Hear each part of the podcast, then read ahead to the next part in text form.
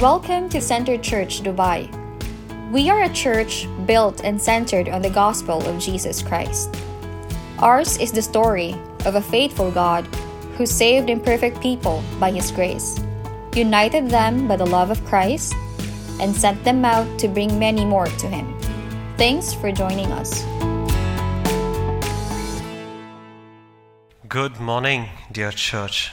Such a pleasure to see you all here, and another privileged opportunity for us to listen to God's word. So, as we read the passage today, let me just uh, maybe bring in some nostalgic moments for a few of us. In the late 90s, early 2000s, there was this company called Hutch, now called Vodafone, which had an an incredible advertisement. I don't know if you all remember. This had a, a boy and a small dog called Pug, and it is you and I. You know, wherever you go, your, our network will follow. And it had this such a cute dog following this cute boy. Wherever he went, whatever he did, this pug was always there. Wherever he f- went, uh, this dog would follow. Uh, around the same time, I don't know how many NRI kids are here, there was this trend where uh, parents somehow, the barbers in those days, somehow convinced parents that the trend of that time was to crop your head from here and leave your head here. It used to be called the mushroom cut. So that was only in the barber shops because once you step out, uh, in Malayalam they used to call chatti tala, which is another word for pot head. So yeah, so we look. There were many pot heads in those days, and then around that time there was these boy bands and some of these famous Bollywood actors. They changed their hairstyle with the middle partition. So all these pot heads became middle partition heads, and that went on for some time. So we've. Uh, so there's always this sense of following, whether it be people, whether it be trends, whether it be fashion. People are following something or the other. And as Christians, as Christians, we we know that we are called to follow Jesus. We are called to follow God. And that's our call. And week after week, we are speaking, we are declaring the gospel of Jesus. We're declaring, trying to show each of us, remind each of us how wonderful the Lord is, how wonderful it was the work of Jesus. And, and, and we, we go, we feel so good. And we come, we resolute, we, we come to the resolution, we must follow Jesus. I will follow Jesus. We go out, we, we are feeling good. But in the week, as we walk, uh, there's always a challenge. That joy that we carried at the end of the sermon or at the end of the service, somehow it starts dwindling and we find it challenging. Right? Either when you start driving, someone cuts you in and you're like, oh no, there goes that, all that I heard. Or maybe even at work, you feel, suddenly you realize, oh, the real world is here. And then the convictions, you're now battling. What do we do? I need to follow Jesus.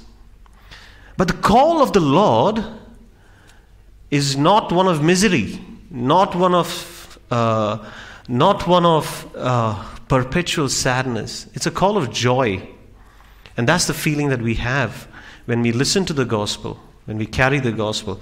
So that that is what this passage is now alluding us to. Jesus is now walking, walking towards Jerusalem, to the eventuality of his death for our sake. And uh, we see the disciples are trying to display their power where they want to destroy the Samaritan village. But Jesus says, Yeah, you don't know what manner of uh, power you're speaking about. And then we see this three people, three people, all having a desire to follow Jesus. But we're going to see what does that mean here. So we're going to look at these three people one at a time and then we will conclude by asking this question What does it mean to follow Jesus? What is Jesus trying to say here? What is his intent over here? So let's look at the first man in verse 57. And as they were going along the road, someone said to him, I will follow you wherever you go. Now picture this. Jesus is on his way to Jerusalem. And just uh, earlier in the chapter in Luke 9, Jesus has told that I must go to Jerusalem because I must suffer and be killed and then on the third day be, uh, be raised up. So he's and with this he's going towards Jerusalem. But here's a man who's walking with Jesus, and out of the blue, he says, "I will follow you, Lord. I will follow you." Jesus on his way for the accomplishment of his suffering. And this man, so bold, even for us today, this is a bold statement. Lord, I will follow you. Now, but observe his words. This man exudes a lot of confidence. It exudes a lot of confidence. Now, why do I say that? Because he seems to have got something in his mind where, hey, I've got this following Jesus all figured out. I know what it means to follow Jesus. I'm feeling it. So let me just declare it right now. Lord, I want you to hear, I will follow you. But there's no humble submission here. There's no plea to Jesus Jesus, uh, help me follow you. No, I will follow you. I have decided I'm going to follow you. There's no plea, there's no humility, there's no sense of uh, where I need some sin, my sins address. Why haven't I followed Jesus all this time? Lord, save me from my sins so that I can follow you. Lord, give me the strength and faith to follow you. We don't hear any of that here. We hear a bold and public declaration Lord, I will follow you. How is he going to do it? How is he going to do it? There's something in his mind, something in his heart that he's got figured out, which he feels, oh, I've, I, have i have got this. I've got this. I can follow Jesus. So here, Jesus, let me declare to you, I will follow you. I will follow you. There must have been some expectation that when I follow Jesus, my needs are good because that's what Jesus is response. You can see something about Jesus that my needs will be met. He's saying he's a king and he's going to Jerusalem. So if I follow him, I'm sure some my needs are going to be met. So Lord, let me follow you. But look at Jesus' response. Look at Jesus' response. And Jesus said to him, Foxes have holes, and the birds of the air have nests, but the Son of Man has nowhere to lay his head. What is Jesus teaching here? Following Jesus means doing what he does and pursuing what he pursues. Look at this. He has nowhere to lay his head. But Jesus is not seeking out a housing. He is not seeking out possessions. He is not seeking out any sense of comfort. His mind is resolute I must follow my Father's will unto the cross because the salvation of mankind from sin is at stake. Very resolute. My Father's will is more important than my possessions and my comforts. To follow Jesus means to have this mindset that even if my materialistic needs are not met, I still want to live according to the will of God. I want God. I want to be with God in His presence, in Christ. My comforts or possessions are not the focus, it is God and His will for me in my Christ. Is this how we look at following Jesus? Because you see this man again, just observe this man again. He hears this from Jesus. He hears this from Jesus.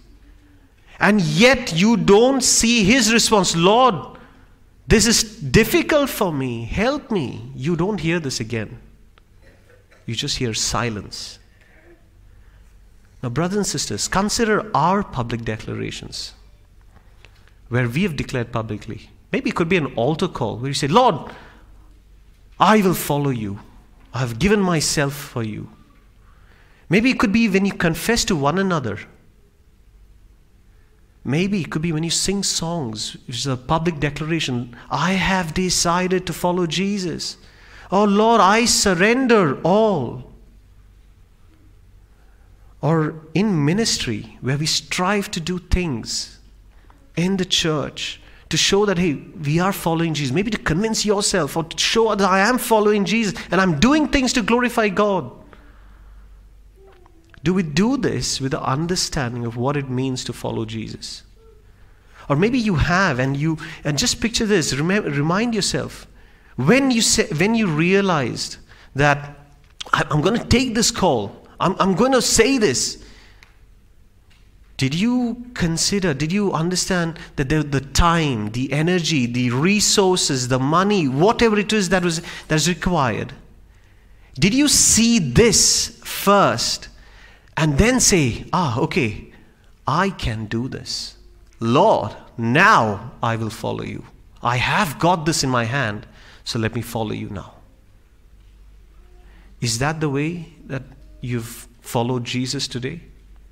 Or did you see this and you realize you're still inadequate? There's still an insufficiency. And then you pleaded to the Lord, Lord, I have all this. My call is to follow you. I don't know how. Show me, Lord. Show me, Lord. Consider this too. What if Jesus asks us to leave all and follow him? Is one of the most terrifying passages for many of us today. And we try to wish wash that as wash as quickly as possible, brush through it. Most of us are afraid to hear this. In fact, let me, let me be bold when I say this. Most of us are afraid if the Lord tells us, leave Dubai and go back to India. Most of us are afraid. But if the Lord tells us, leave Dubai and go towards the west, we will say, Hallelujah, praise the Lord, this is God's will. But if it is towards India, where life is harder, a lot more challenges.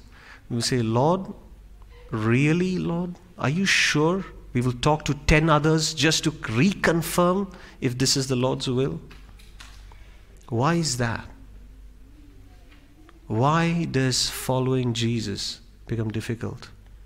Because at the heart of it is that we are happy to follow Jesus when we have confirmation not just a promise, when we have confirmation that He will provide us the finance, the comfort, or pleasure in this world wherever He sends us. Lord, I will go there, but just make sure that there's no issues. Lord, I want to be I want to be part of this ministry as long as there is no issues. I don't like who likes conflict. Lord, I will follow you. Is that is that on your confidence?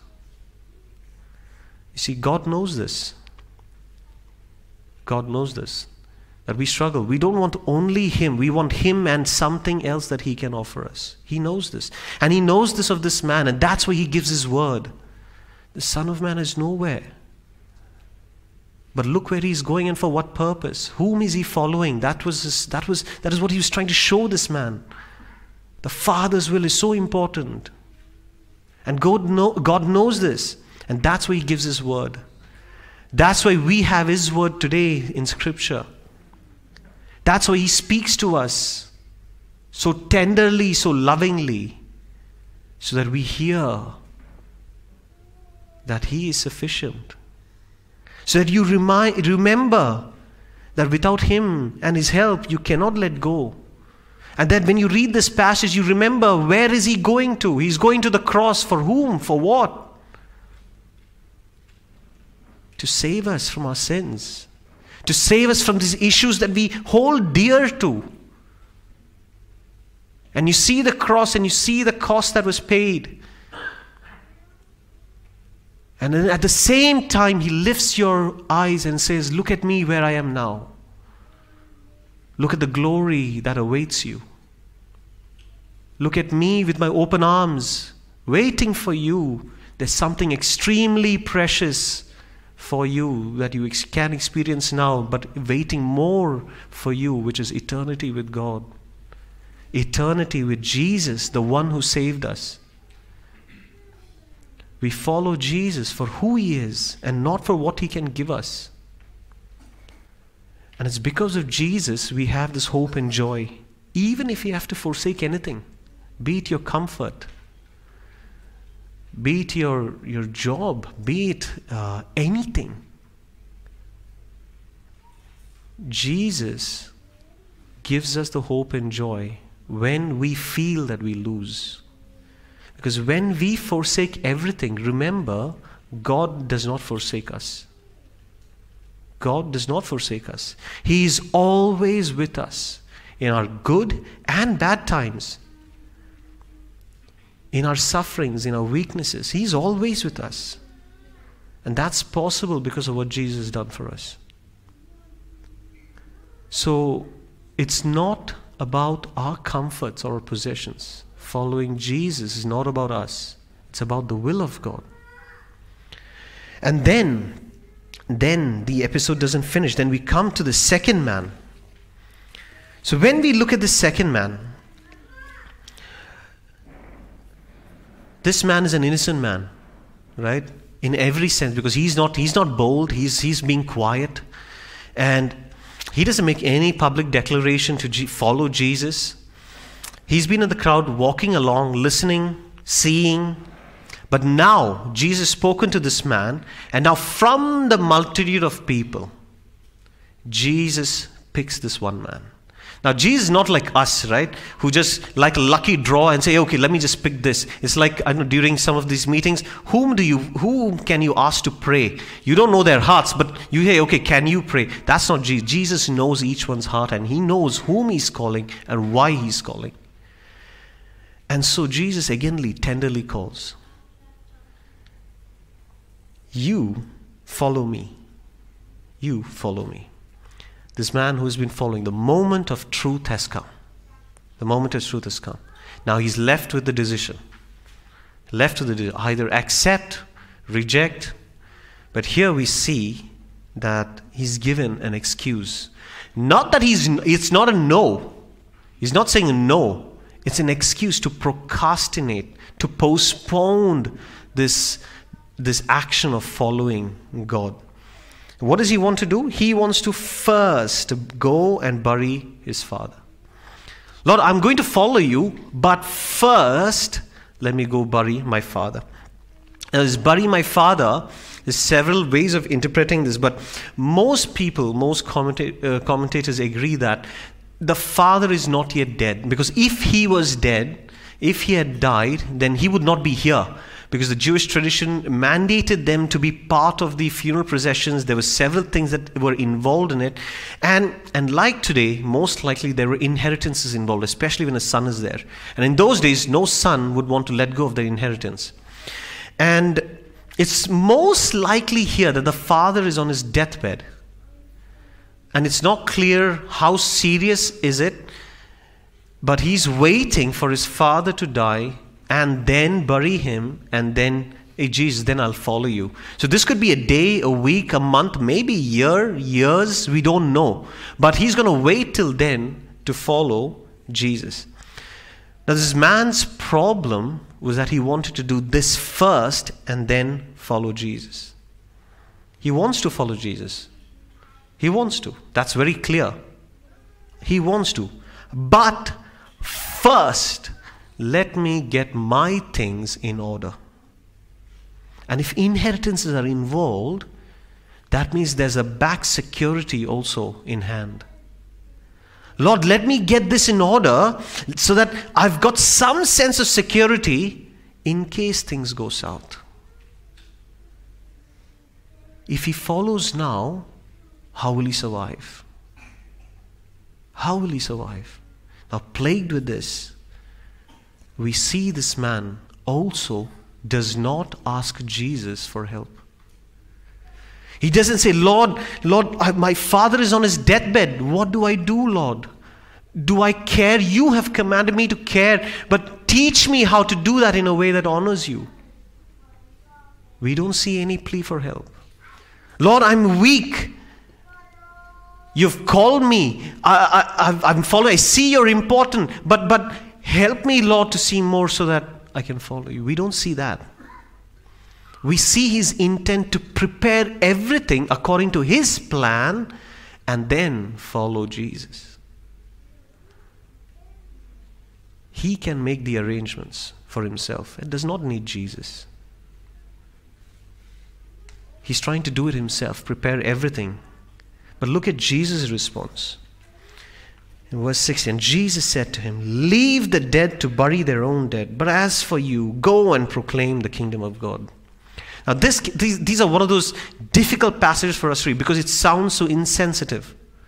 Jesus, really? Is this how you speak? But look deeper. Look deeper. If you read it the way that we read it, with sinful hearts, this is an insensitive statement. But Jesus' heart is always for his people.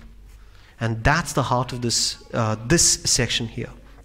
But as for you, go and proclaim the kingdom of God. Now, who is this dead bury their own dead? The dead that buries the others, other dead, is the spiritually dead people who are worldly, who are focused on all matters of the world, who reject God, who are more concerned about the funeral proceedings, the who to call, how to call, how grand to make it, and also the inheritance. We have to get all this sorted out. Their focus is on this, not on God. Let the spiritually dead people bury the physically dead. But then the Lord doesn't say, but you go and proclaim the kingdom of God. Jesus doesn't say stay. He says, you go and proclaim the kingdom of God to everyone. You see, people back home, in his home, are spiritually dead people because they're not here. And Jesus says, Go and proclaim to them the kingdom of God. Do not go to make arrangements for yourself. Go and proclaim the kingdom of God so that these spiritually dead people will be made alive in Jesus. Go and bring them to me so that they will be made alive. That they will also receive the call follow me. They will see the joy behind it. And what's about this kingdom of God? Why the kingdom of God? Because who is it that has called him? The promised king and the promised Messiah is here. The kingdom of God. So now you can proclaim the kingdom of God. Go bring them to the one who can save them. Bring them to their true king, the true Messiah who can save them. Stop putting your security on anything as a condition to follow Jesus. Do not wait for securities to follow Jesus. Do we struggle with this? Do we say, I'm, I'm ready to follow Jesus when I have enough resources, when I've got enough, enough uh, wealth, enough relationships, when I've got enough sight of things in the future, then Lord, yeah, now I can follow you. Do you say, Lord, I'm, I'm ready to follow you, Lord, but, but let this project just finish? Maybe it could be at work, maybe it could be a personal project, maybe a church project. Lord, I, I will follow you, Lord, but just, just let this finish. Do we struggle with these things? Do we struggle? Lord, I want to spend time with your word. Lord, I know this is lacking, but, but let, let me just get my life in order. Let me get my sleep pattern straight, and then I will start thinking about spending time with you. Lord, I want to minister to this family, but it's so difficult. Lord, let, let things just settle down. Then I will start ministering to this family. Lord, I want to follow you. The desire is there. No one saying no. Everyone saying yes. But, but, there's a condition. Let me get things in order, Lord. Again, we see this man. There's no plea for help. How do I proclaim the kingdom of God, Lord? Lord, what does it mean? Lord, I don't know. They're spiritually dead people. How, how, do, how, do, how do I preach and make them alive? Teach me, Lord. We don't see anything like that.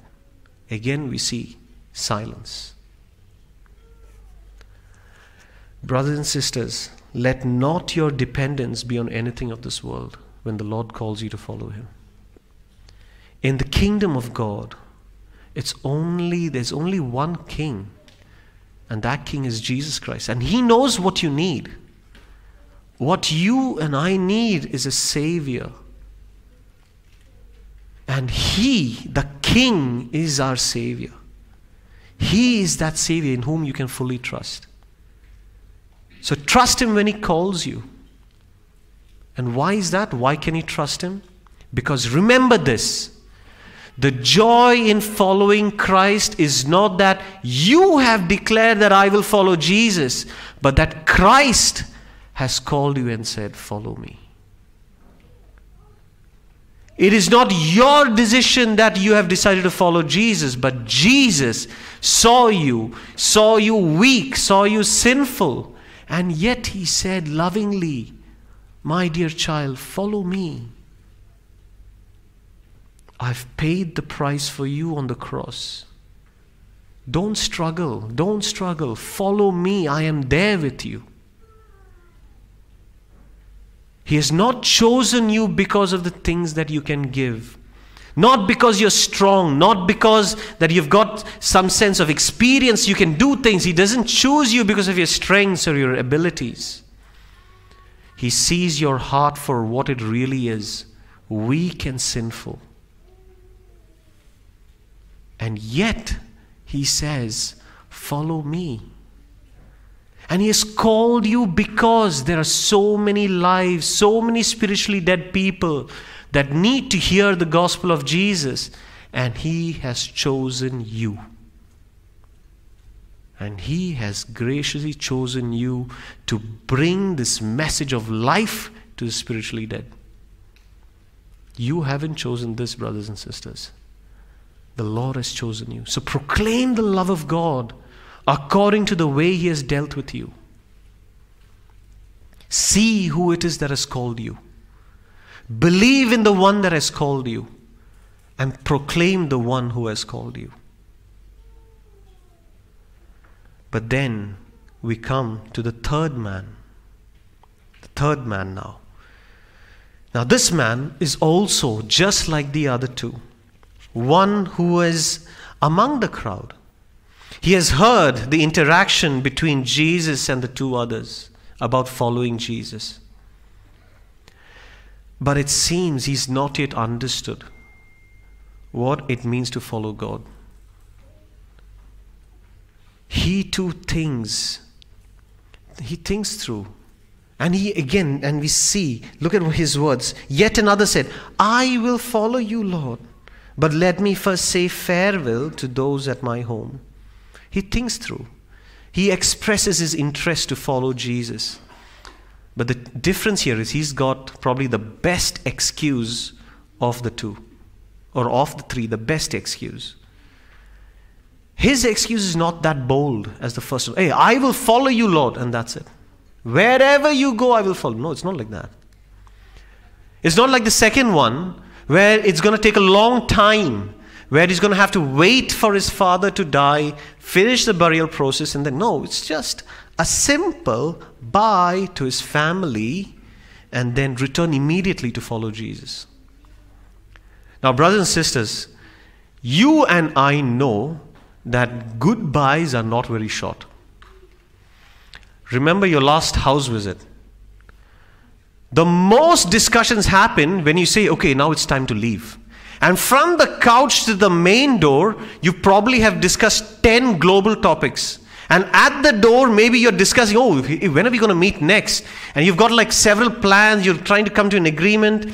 And then as you open the main door and you put your shoes, there's more laughter. The corridor is usually the noisiest and busiest at that time because the discussions are loudest, the laughter is loudest at that time.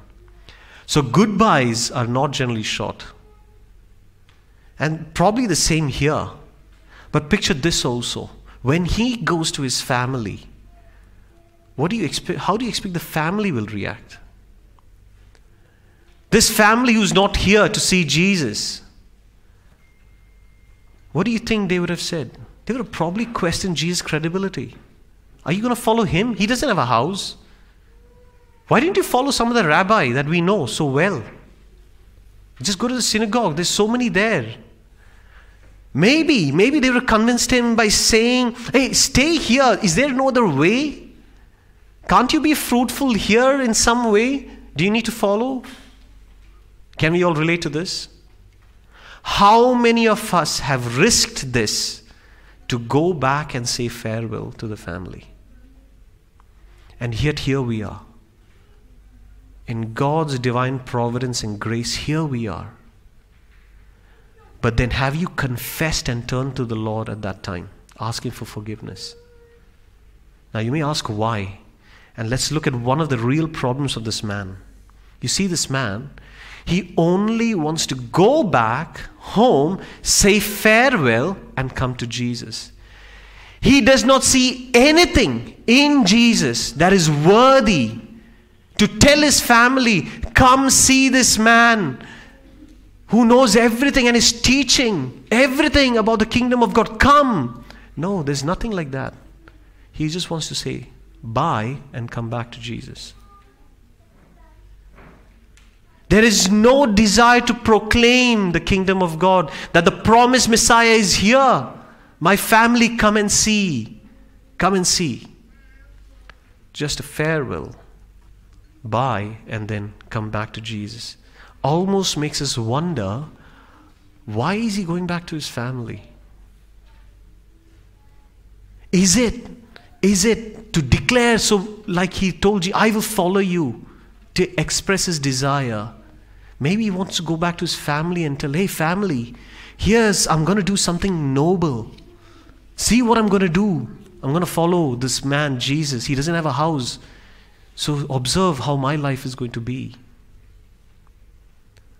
He was not concerned about proclaiming Jesus as the Savior or that the promised Messiah is here. He was more interested to let them know what he was going to do to demonstrate his noble actions, to justify, to explain, to show people how good and noble he is. But look at Jesus' reply. Jesus said to him, No one who puts his hand to the plow and looks back is fit for the kingdom of God. Now, this is a very sharp reply, a very sharp reply. No one who wants to follow Jesus but also wants to please people or seek comforts is fit for the kingdom of God. In the kingdom of God, there is only one king, and that's Jesus. This is the third time I'm saying this. And all his people must follow him in his ways and not our ways. There's only one king. Now, think of this with me, my brothers and sisters. What is it that hinders you from joyfully looking forward to following Jesus when He calls you and convicts you to follow Him? Let me help you think with this. Fill the blanks in these statements here. Lord, I want to follow you, but dash fill this. Lord, I want to forsake my dependence on finance, but dash. Lord, I want to spend more time with you, but dash. Fill these blanks up and see. Lord, I need to address this sin. I know this is a problem, but dash. Lord, I know there's a lot of need required, there's help required. I know you've called me to preach His gospel, but dash. What are these things that you will fill these dashes with? They will reveal your idols, your reasons for anxieties, the real joy stealers in your Christian life. Fill them, my brothers and sisters. Realize what is it that's stealing your joy. And then come to the one who has called you. Follow me and declare to him, confess to him, Lord, this is a problem for me, Lord. I struggle. Help me. Help me in my weakness. Whom else can you go to? The Lord has called us to follow Him joyfully. His call is a joyful call. let your response also be a joyful response, which brings joy to His heart and peace to yours. Are you entertaining these joy killers which don't allow you to enjoy Jesus? He calls you to find comfort in Him. He calls you despite your circumstances, despite who you are, what you have, it doesn't matter to Him. He calls you because He loves you, He cares for you, and He cares for the people around you. That's why He chooses you. He chooses so you can proclaim the kingdom of God that others around you will benefit. So we see these three people, all in, in, in a worldly sense, very noble because they declare their intent. But when Jesus convicts them, there's no dependence on Jesus. There's a self dependence. I will follow. I will follow. I know when. I know how. I know how to prepare. So I will declare, I will follow. Let it not be so. Let it not be so. So, as we conclude, as we conclude, let me address this. What does it mean to follow Jesus? Why is there hope and joy for us when Jesus calls us? Let me give you six points and then close. Remember that it is not you who chose to follow Jesus, but Jesus chose you. You did not love God first, but God loved you first. God's desire is to save those who are spiritually dead, and He has chosen you to make others alive in Him. That's why He's chosen you. Second, He did not choose you because of your strengths or abilities or what you can offer. That's not what Christ saw when He called you. He chose you because He knows your weaknesses, He knows your inner depths, He knows what you're going to do in the future, and yet He chooses you. And yet He chooses you because He loves you. He knows how to love you. The third, in your weakness, remember His strength will carry you. When you receive the call to follow, do you, do you feel weak? Do you feel inadequate? Good for you. Because as Paul writes in 1 Corinthians 12 9, Jesus says, My grace is sufficient for you. In weakness, my power is made perfect. God's power is not made perfect in our strengths. God's power is made perfect in our weaknesses when we recognize and we come to Him, Lord, I need your help, Lord. I need your help. God's power will be displayed because He has called us. He's not someone who's called us casually, come follow me and say, find your way. No. He has given us the power to follow Him when He calls us, follow me.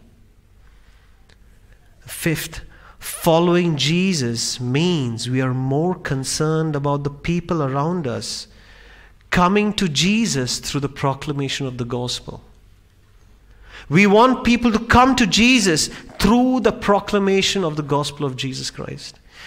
It is not about us explaining, boasting, justifying our good plans or intentions or actions to others. The focus is on Christ and His good news.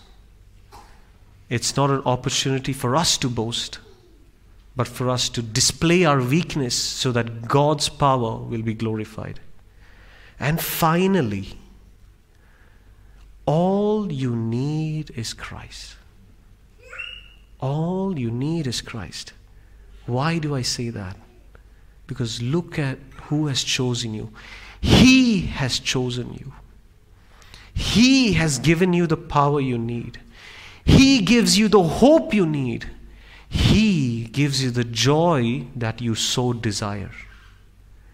He gives you the peace that you so seek. All you need is Christ. And in that need, look at Jesus up above. See His open and welcome hands that say, I love you, I've called you, do not worry. Don't look at your resources. I will give you what you need to follow. I am there with you. I am interceding with my Father for you. My spirit is there with you in your weakness. I hear this. Don't worry. Follow me. Do it joyfully by seeing that I am there with you. And look to Him, my brothers and sisters. The call to follow is for all of us, it's a joyful call. So experience it, encourage one another, proclaim the kingdom of God. So we are all reminded that we have a loving King, a loving Savior. And follow Him. All you need is Christ, and He is there with us. We hope you were encouraged by today's sermon. Please visit our website, cc dubai.com, for more information on Center Church Dubai. If you know someone who will be blessed by this sermon, please share this podcast link so they can stay updated.